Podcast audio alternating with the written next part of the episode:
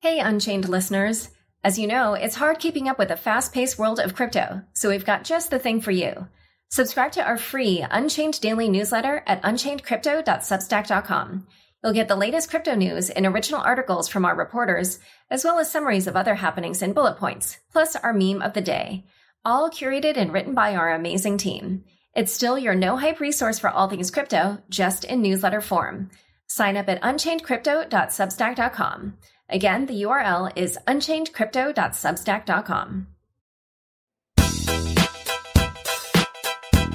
Hi, everyone. Welcome to Unconfirmed, the podcast that reveals how the marquee names in crypto are reacting to the week's top headlines and gets the inside scoop on what they see on the horizon. I'm your host, Laura Shin. Become a certified blockchain citizen today by going to blockdaemon.com slash unconfirmed and easily launch your own Bitcoin node risk-free for 30 days. Your branding and website are the first things your audience will see. In the ever expanding world of ICOs and blockchain startups, you need to stand out from the pack.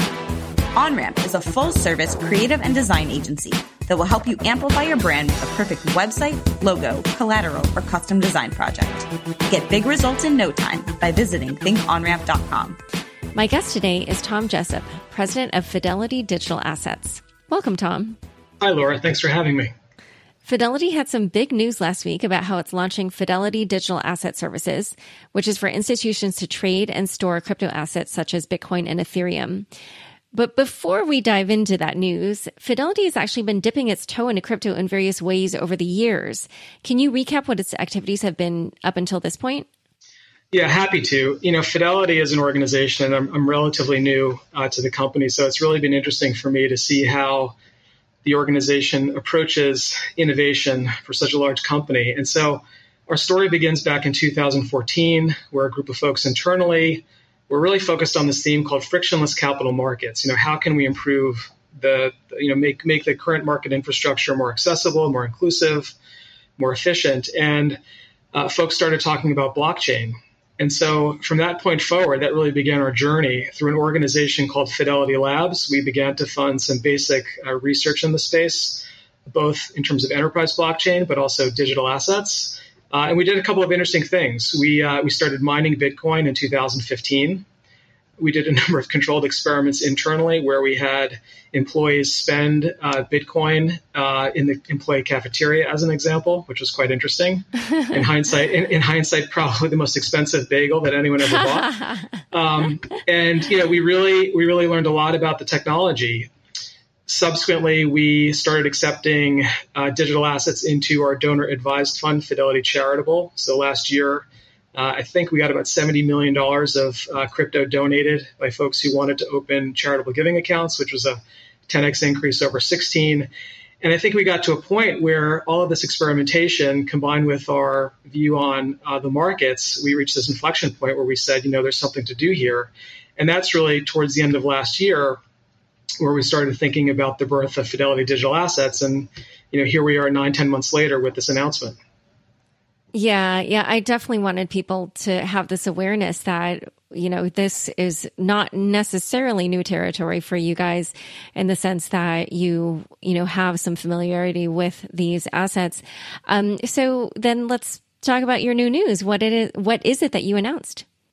Right. So we, we our, our, vision is uh, institutional brokerage capabilities for, you know, family offices, hedge funds, other institutions that, that are investing in digital assets or would like to invest in digital assets. So, obviously, a very important aspect of that is custody, so the safekeeping of private keys. Another important aspect of that is allowing our clients to do price discovery in the market.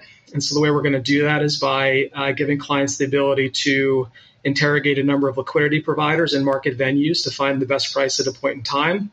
And that really becomes the foundation for growing that business in a few dimensions. One is in terms of uh, the other types of assets that we include on the platform, um, but also from a trading standpoint, how we think about building out the institutional trading capabilities that our customers are asking for, and quite frankly, that they're accustomed to in other asset classes.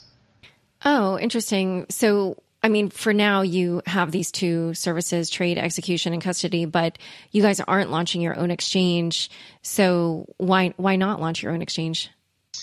Uh, it's a great question. I think there are um, a lot of other folks that are doing quite a good job at that. And um, there's been even some recent news about more institutional players coming into the market um, from an exchange standpoint. And I think we'd rather focus on delivering a high quality market access service to our customers and really focusing on the customer side of this. Having said that, we do want to help the market evolve. I mean, there are many things that, from an institutional standpoint, need to be fixed in this market. You know, one example is the pre funding of trades at multiple exchanges. Um, you know, another one is getting high fidelity market data so that investors know at a point in time where the best bidder offer is in the market. And so, even though we don't have an intention to build our own exchange, our, our intent is to work with exchanges and other infrastructure providers to evolve the market in a direction that suits the needs of, of institutions. Can you talk more about that issue that you mentioned, the pre funding of something on the exchanges? I, I didn't quite follow that. Yeah, so basically, the way to think about it is um, most current uh, crypto exchanges require you to have cash in your account if you're a buyer or digital assets in your account if you're a seller, which is not exactly how other markets work. In other markets, you have uh, brokers that would provide credit, you might have exchanges themselves that provide credit. So, folks can, for example, buy an equity and they settle that trade a number of days later. So the fact that these crypto exchanges are pre-funded creates friction in the market because it's very expensive and time consuming to be sending crypto to various market venues uh, in the hope of finding the best price on each of them. And what would actually work a lot better is more of a traditional model where folks have the ability to execute on one or more exchanges at best price and then figure out how to settle the trade. So there are folks that are working on this. Um, there's nothing in market today, but you know we see some of these evolutions as being consistent with uh, institutional demand and also what best market practices in other asset classes. And just to go back to my first question about, you know, all the various activities you guys have been doing over the years, how did you decide upon this as your next move?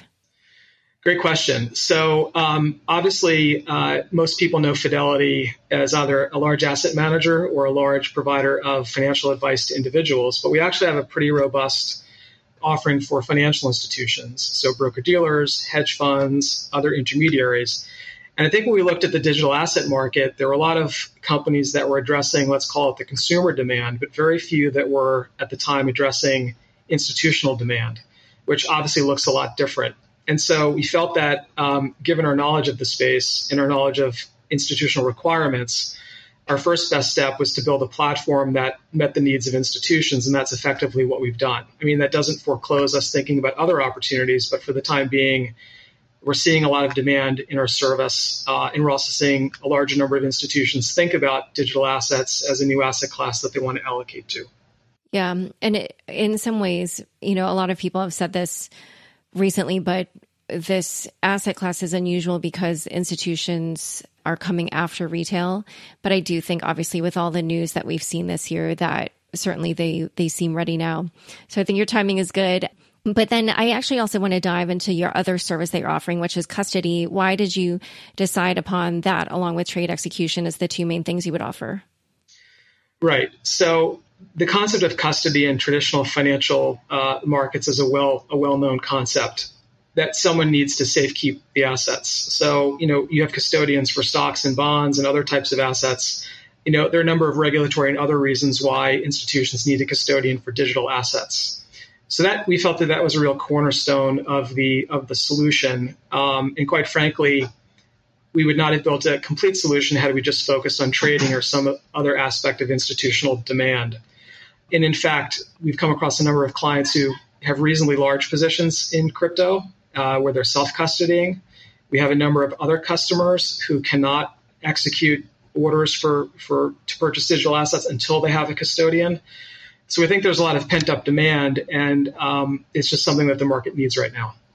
Yeah, in a way, it reminds me of a little bit how in the retail world we do see so many people entrust Coinbase with their private keys rather than trying to do it on their own. And I could imagine if I were an institution, I you know would be nervous about doing it on my own. I have interviewed hedge funds where they, uh, crypto funds where they've described to me their pretty elaborate schemes for ensuring that their private keys are not stolen. So I know that this is something that a lot of these um, new institutional players are worrying about. All right, so we're going to be discussing the difference between custodying a traditional crypto asset versus a, a crypto asset versus a traditional asset. Um, but first, let's take a quick word from our fabulous sponsors. OnRamp is a full service creative and design agency that has helped numerous companies, including many in the blockchain and crypto space, maximize their brand awareness, gain traction, and accelerate growth. Whether you're a startup company launching a new brand or an established brand exploring a new campaign, OnRamp has you covered. OnRamp has a passion for boosting business results and can help with everything from logo and website design to full creative execution. Focus on your core technology and leave the rest to OnRamp. To learn more and see how they've helped passionate entrepreneurs achieve their dreams, go to thinkonramp.com. Did you know that if you aren't connected to Bitcoin or Ethereum, you are driving the cryptocurrency highway without paying the toll? Become a blockchain citizen today by going to blockdaemon.com slash unconfirmed and launch your public node risk-free for 30 days on the largest ecosystems, Bitcoin, Ethereum, and Stellar. Blockdaemon is the only node deployment tool that allows you to easily create private networks or join public ones within minutes. So don't delay. Spin up and manage your nodes today at blockdaemon.com slash unconfirmed. I'm speaking with Tom Jessop of Fidelity Digital Assets.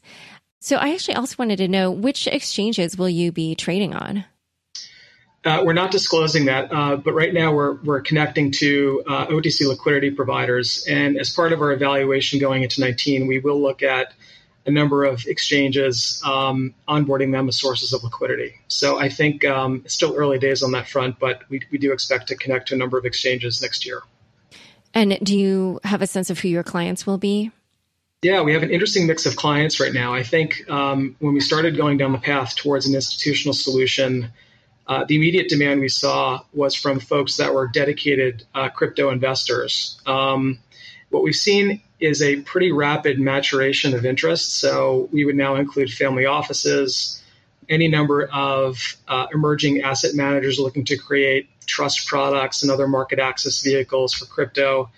Um, and we're starting to see a little bit of interest from you know the most traditional of institutional investors, you know pensions, endowments, and others who were interested in the asset class. And, and Laura, I'm sure you saw the news a couple of weeks ago about some uh, endowments at large uh, U.S. educational institutions allocating to crypto funds, which we think is a very interesting development, and quite frankly, one that you know I personally thought uh, happened a bit faster than um, than I would have expected. Oh, interesting. And so, what what does that say to you?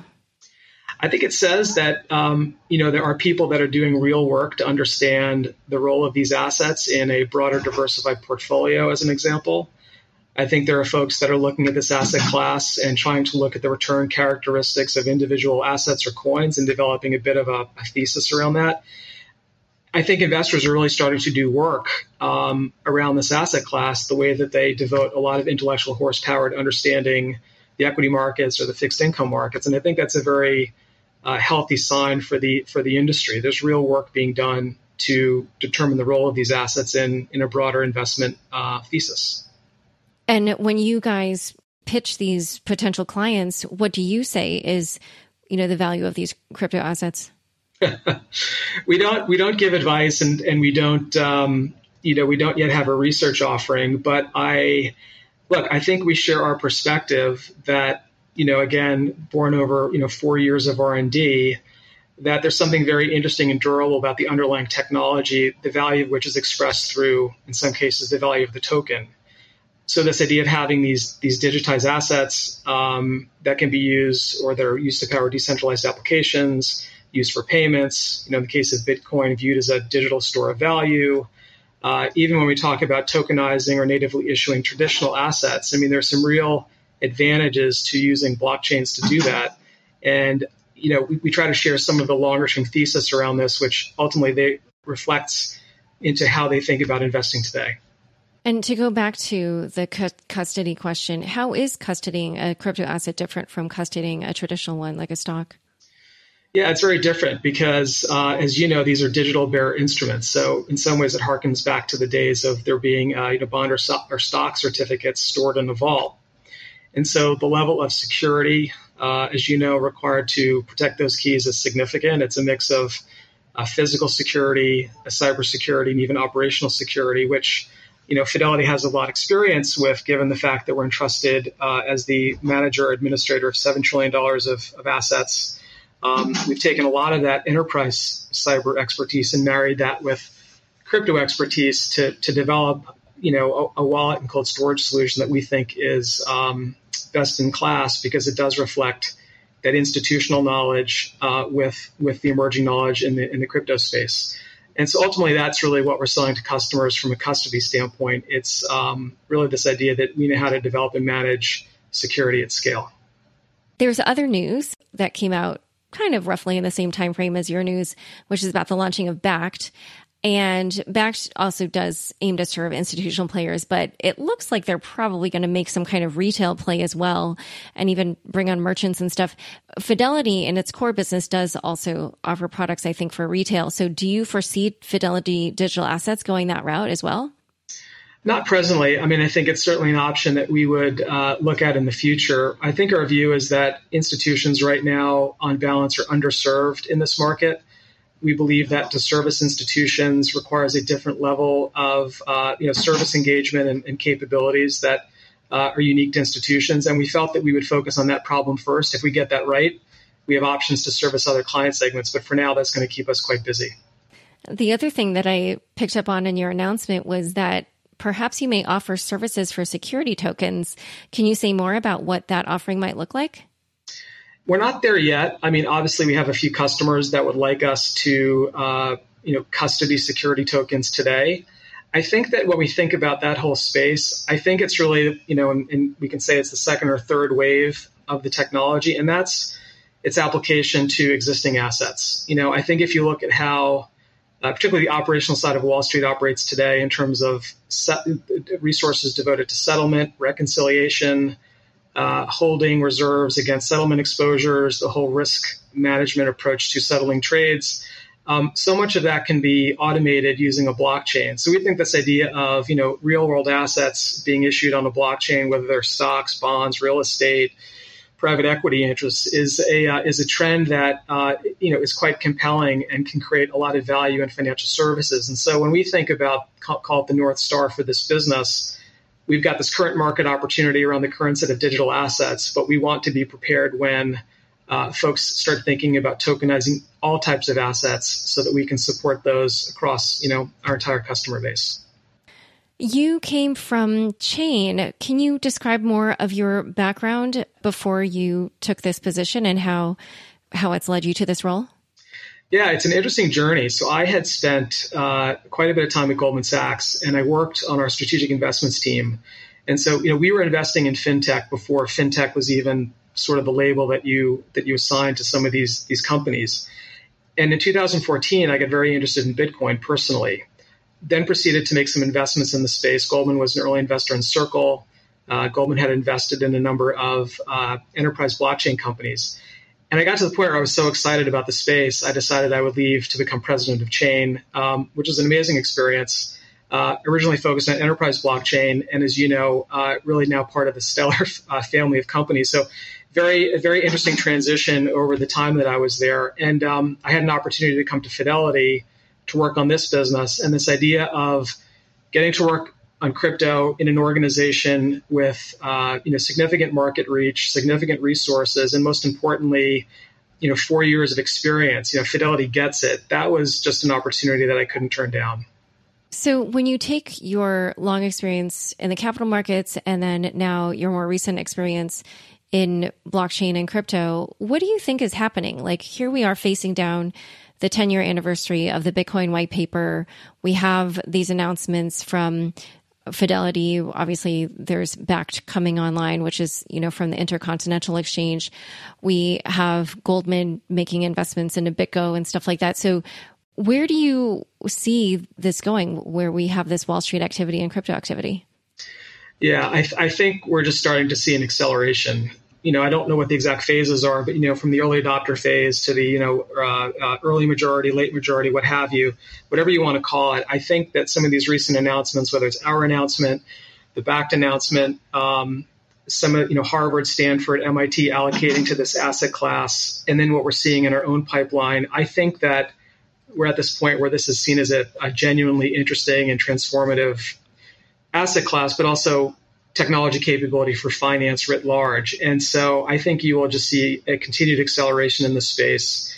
Uh, and it's the nature of big institutions um, as compared to startups that they typically don't lead the market. So on the back of institutional news or evolution in the space, I think we can expect more news over you know the balance of this year and into 19, which I think you know raises the um, you know raises the bar for everyone and helps accelerate growth in the market, which we're very excited about right? Because it's not just going to be Fidelity that makes this thing a market. So we're excited to be the first or one of the first, and we expect uh, there will be more behind us.